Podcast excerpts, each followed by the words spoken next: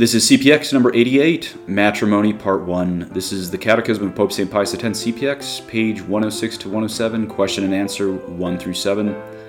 God give you his peace, in nomine Patris et Spiritus Sancti. Amen. Heavenly King, consoler, Spirit, Spirit of truth, who are present everywhere and filling all things, treasure of all good and source of all life, come dwell in us, cleanse us and save us, you who are all good. Amen. In nomine Patris et et Spiritus Sancti. Amen. Number one, what is the sacrament of matrimony? Answer Matrimony is a sacrament instituted by our Lord Jesus Christ, which gives a holy and indissoluble union between a man and a woman, and gives them grace to love one another holily and to bring up their children as Christians. Number two, by whom was matrimony instituted? Matrimony was instituted by God Himself in the Garden of Paradise and was raised to the dignity of a sacrament by Jesus Christ in the new law. Number three, has the sacrament of matrimony any special signification? Answer The sacrament of matrimony signifies the indissoluble union of Jesus Christ with the Church, his spouse, our Holy Mother. Number four, why do we say that the bond of marriage is indissoluble? Answer We say that the bond of marriage is indissoluble or that it cannot be dissolved except by the death of either husband or wife, because God so ordained from the beginning and so Jesus Christ our Lord solemnly proclaimed. Number five, can the contract be separated from the sacrament in Christian marriage? Answer no.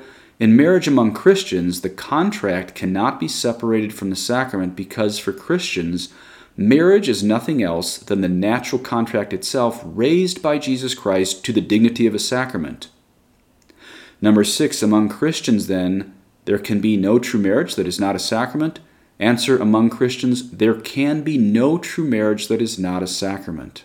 Number seven, what effects does the sacrament of matrimony produce? Answer the sacrament of matrimony, one, gives an increase of sanctifying grace, and two, gives a special grace for the faithful to discharge all the duties of the married state. Thus are the words of the Holy Pope. Okay, just a couple quick notes here. I'm now on Telegram. You can follow me on that. It's a little social media platform. And also, I want to let you know I do do low masses for my benefactors, material and spiritual benefactors, and for their family, friends, deceased, and their intentions.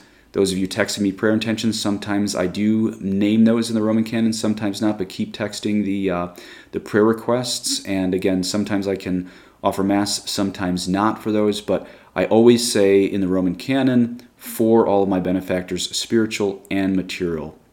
And then just a quick note on today there's nothing graphic today that kids probably can't listen to. There might be some sensitive or maybe boring information, boring information on annulments, because we're going to look at why this whole teaching of the church's indissolubility of marriage has really been thrown by the wayside by most Catholics today. So, again, nothing graphic for kids. It just might be a little bit boring because we're going to look at number six today, just number six, which again said, Among Christians, then, there can be no true marriage that is not a sacrament. And the Pope answered, among Christians, there can be no true marriage that is not a sacrament. Okay, now me, Father David, next. I want to give you three different levels of marriage, for lack of a better term. There's three different levels of marriage that Catholics need to be aware of. And I don't know a better term than level, so you'll kind of get what I'm saying as you listen a little bit further. So the first is civil. What is a civil marriage? A civil marriage is any union recognized by the state. Now, besides a man and a woman, uh, unfortunately, many countries recognize alternative marriages, so to speak. You know what I mean by that. But it gets wackier than that. In some Western countries, you can marry an animal, you can even marry yourself.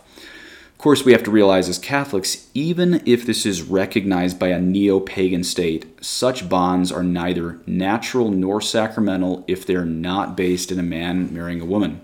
So, in this sense, some civil weddings constitute no marriage at all. Absolutely no marriage at all in God's eyes. But in man's eyes, some of these weddings constitute a civil marriage, meaning the state recognizes them, but God does not. So the first level of marriage, so to speak, is civil. And some of these are genuine and real, and some of these are not. But the first level is civil. Second level of marriage is natural. Now, this could be a Catholic man marrying a Catholic woman. We're going to see in a minute that's also sacramental. But the church also recognizes at the natural level of marriage, say a Jewish man marrying a Jewish woman, or a say a Muslim man marrying a Muslim woman, these are natural but not sacramental. We're going to see why in a minute. These are seen by the church as generally indissoluble, indissoluble, but because such a bond is not sacramental, the church can dissolve them via either a Pauline privilege or a Petrine privilege. I can't remember the difference between those two, and I was going to Google them and give a whole explanation on this, but you guys can go Google those. They're very interesting in canon law, very fascinating. It goes all the way back to the Bible the Pauline privilege and the Petrine privilege. And then the third of these is the sacramental marriage. This is the highest level, so to speak. I know that's kind of a corny term. The highest level of marriage is sacramental marriage. And this is a bond formed exclusively by two baptized people. A sacramental marriage is also civil, usually, and it's also natural. Um, as we heard today, the only thing that breaks a sacramental marriage is death. Otherwise, it's invincible. Now, why is such a bond invincible except through death? The answer is beautiful because the love of Christ to his spouse, the church, is invincible. So we have civil, natural, and sacramental. And if you are two baptized people married and you didn't get married with any impediments like getting married on a beach without a dispensation or previously married or whatever else like that, then your marriage is civil, natural, and sacramental. Again, sacramental is the highest of these because it's two baptized people. Now, all marriage, especially sacramental marriage, reflects Christ's love of his church. Marriage ends only at death. Where, and here's this really neat, where Christ's love of his church perdures through death, hence the crucifixion and resurrection of Christ forever. But this is why Jesus says in Luke 20, the sons of this age marry and are given in marriage, but those who are considered worthy to attain to that age neither marry nor are given in marriage, for they cannot die anymore if they are angelic and are sons of God, being sons of the resurrection. Okay, but since the bond of Christ to his church is not to ever be broken, this is the great scandal of all these tribunals. Tribunals is the arm of the chancery, which is part of a Catholic diocese that hands out all these annulments, or technically the term is a declaration of nullity. They hand these declarations of nullity out like candy, and really this does nothing short of mocking the love of Christ to his church. Now, sometimes these are fine, but you know, when Pope St. Pius X wrote this, there was three a year, not in his diocese, not in Italy in all of the world there was three annulments a year happening when when he wrote this. Okay what is a declaration of nullity? A declaration of nullity is an annulment and it has become practically if not doctrinally tantamount to a catholic divorce. This is a great scandal. Now there's people out there who are validly annulled. I don't mean to say all this to scare you but I want to give a little bit of the other side of the coin that there's a lot of people there's a lot of newly married people that all of a sudden have some sufferings, they look around, they see how easy it is to get an annulment, they ask their friends and their friends say, "Well, we never had a sacramental marriage in the first place." And then they start to really wonder, even these newly married people who got married without any psychological impediments, did I really get married the right way? Well, there was a article recently by John Clark in the National Catholic Register. I usually don't quote the National Catholic Register, but John Clark wrote a great article called Never Stop Buying Her Flowers, which I will link. I'm just going to read you one paragraph from this, and this really ties into this whole question of is my is my marriage valid? And he says the invalid marriage obsession is an extremely common one among committed Christians with OCD. Annulment brochures can feed that obsession. This might explain why, until relatively recently, canonical books concerning annulment were not primarily intended for an audience of lay persons. Just to allay some fears of readers here, it is relatively easy for a man and a woman to validly marry. Of all seven sacraments, matrimony is certainly one of the easiest to confect. In extreme circumstances, canon law concedes that it is not even absolutely required that a priest be present for the sacrament to take place. To use a classic example, if stranded on a tropical island, a single baptized man and a single baptized woman may freely consent to marry each other even without a priest. They may also baptize their own children, the fruits of that marriage, in those same tropical waters.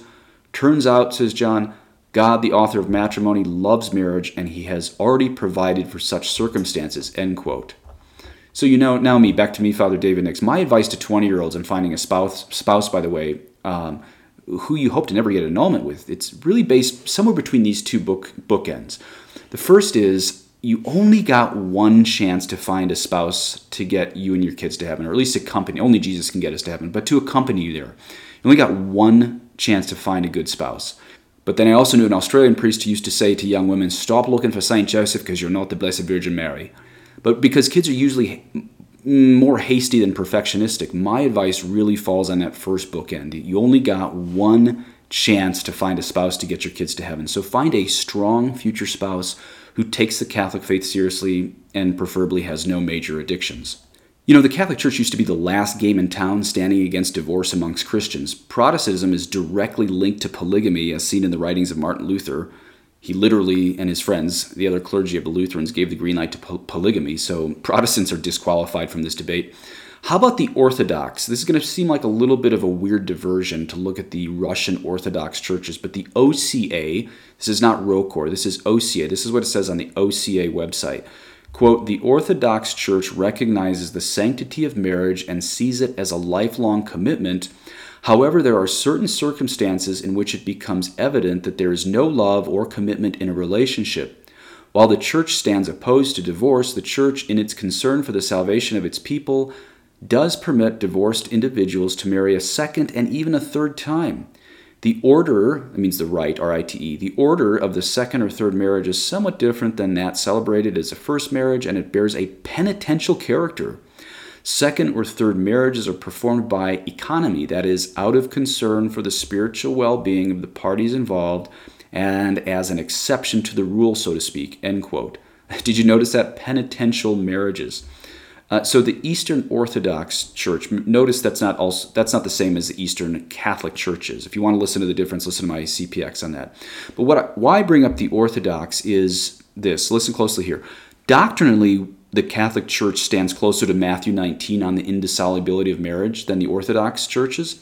But practically, here's the thing practically, we fail much more than the Russian Orthodox by the tribunals because we grant declarations of nullity to nearly everyone who petitions. This is why I was talking earlier about how easy it is to affect the bond of marriage. You don't have to be, say, you know, the parents of Saint Therese to make a valid marriage. If neither of you are addicted to crack and you both said yes on that day of marriage freely, then it's a valid marriage. I did do a podcast on annulments, but let me just finish up a couple points on annulments. A declaration is not efficacious or infallible. It's just the best guess of a tribunal. Again, the tribunal is the canon law arm of a chancery, and the chancery is kind of the central nervous system of a diocese. Many tribunals do not favor the bond. What does that mean, favor the bond? It means we assume someone who said yes at the altar and consummated the marriage that night is validly married unless there is significant proof one of them didn't have freedom as they approached the altar or consanguinity, which means your cousins. There's a few different exceptions, but basically, not basically, directly, the canon law, Code of Canon Law 1060 says marriage possesses the favor of law. Therefore, in case of doubt, the validity of a marriage must be upheld until the contrary is proven. That right there shows that we favor the bond. When we look at if two people are married, we favor the bond. You know, I think what would Pope St. Pius X look down from heaven and think of most of my CPXs? Um, I, would like to think I'm saying what he would approve of. I think if he were alive today, not looking down from heaven, if he were alive today and had a time machine to hear this CPX, he'd be like, What in the world are you talking about? Why in the world are you talking about an annulment that happens three times a year the world over in the entire Catholic Church? Well, he knows from heaven the trouble we're in now, but if 100 years ago he had had a time machine to watch the CPX, he would have been very confused because he simply saw and knew that the only thing that can break marriage is death death of one of the two spouses. There was no trouble with tribunals handing out declarations of nullity like candy. Now, you could say we're all so poorly formed, maybe people truly are not affecting the bond of marriage because family life is so broken, catechesis is so broken, maybe people aren't affecting the bond of marriage. But this is why, again, I want you to go read that article. Never stop buying your flowers, that NCR link that I will link in the show notes. Please say an Our Father for me. Et benedictio Dei omnipotentis, Patris et et Spiritus Sancti, descendet super vos, et manet semper. Amen.